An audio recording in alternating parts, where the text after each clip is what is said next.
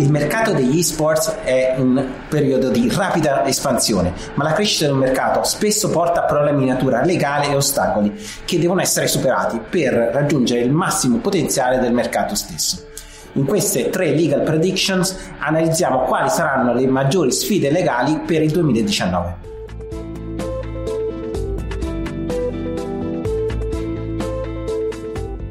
Nelle tradizionali leghe sportive professionistiche, le squadre detengono e concedono in licenza i propri diritti di proprietà intellettuale, mentre il diritto d'autore per gli sports nella maggior parte dei casi viene riconosciuto alle case di produzione. Tuttavia le case di produzione che detengono il diritto d'autore sul videogioco spesso non sono coinvolti nell'organizzazione dei tornei o degli eventi sports che avvengono prevalentemente online. Allo stesso tempo gli organizzatori di tornei si vincono contrattualmente a proteggere le proprie emittenti e i propri sponsor. Ciò solleva questioni relative allo sfruttamento dei diritti di proprietà intellettuale, come ad esempio gli organizzatori dei tornei possono cedere i diritti di trasmissione sul proprio torneo quando non possiedono la proprietà intellettuale di un videogioco? Il fenomeno che si sta verificando è che il mercato degli sports si sta muovendo verso un processo di autoregolamentazione e i rapporti tra le case di produzione dei videogiochi e le emittenti, fra gli organizzatori di tornei e i giocatori, sono spesso regolati da accordi contrattuali. Ad esempio nel 2018 Activision e la piattaforma di live streaming Twitch hanno concluso un accordo biennale da 90 milioni di dollari per trasmettere in streaming la stagione 1 e 2 di Overwatch League su Twitch. Ci aspettiamo quindi che le autorità di regolamentazione e tribunali delle diverse giurisdizioni assumano una posizione più chiara sul punto nel 2019. I contenziosi in materia di esports aumenteranno, sfortunatamente. Le case di produzione dei videogiochi, gli sviluppatori e gli organizzatori dei tornei devono confrontarsi eh, con un numero crescente di comportamenti scorretti. Giusto per fare degli esempi, c'è l'e-doping, che è essenzialmente la pratica di manipolare un software, un hardware per ottenere un vantaggio.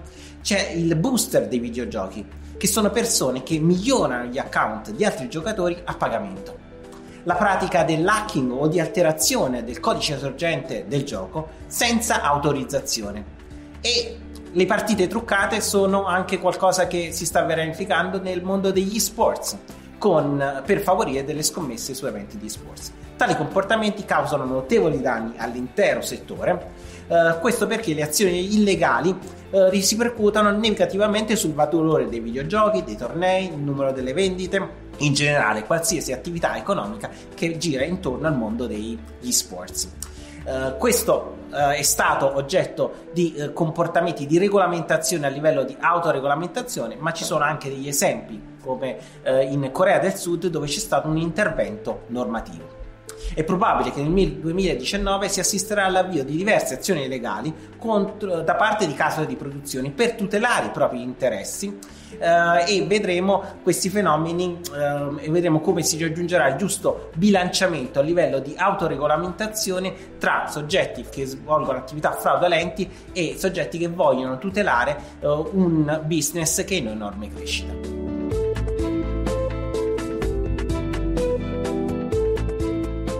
Sebbene la percentuale di scommettitori sugli eventi e-sports sia particolarmente bassa se comparata a quella degli eventi tradizionali, questa potrebbe aumentare notevolmente dato che gli sports stanno diventando la forma preferita di intrattenimento per diverse fasce d'età. Le autorità di regolamentazione del gioco hanno già ammesso le scommesse sugli sports, richiedendo una licenza DOC come accade in paesi come la Francia o ammettendo scommesse su eventi e-sports, parificando la normativa sulle scommesse sportive come avviene in Italia. C'è stato invece un livello inferiore di attenzione da parte delle autorità nei confronti dei tornei sports con vincite in denaro e delle sfide sports in cui i giocatori competono, spesso online, per vincere una percentuale del buy-in totale come accade ad esempio in un torneo di poker. La speranza è che si possa assistere a regolamentazioni non particolarmente rigide, poiché pur avendo enormi potenzialità il mercato degli sports non ha ancora le dimensioni sufficienti per permettersi normative stringenti come quelle imposte all'industria del gioco d'azzardo. Queste sono soltanto alcune delle nostre predictions per le sfide legali del 2019 che certamente sarà un anno eh, incredibilmente interessante per il mondo degli esports.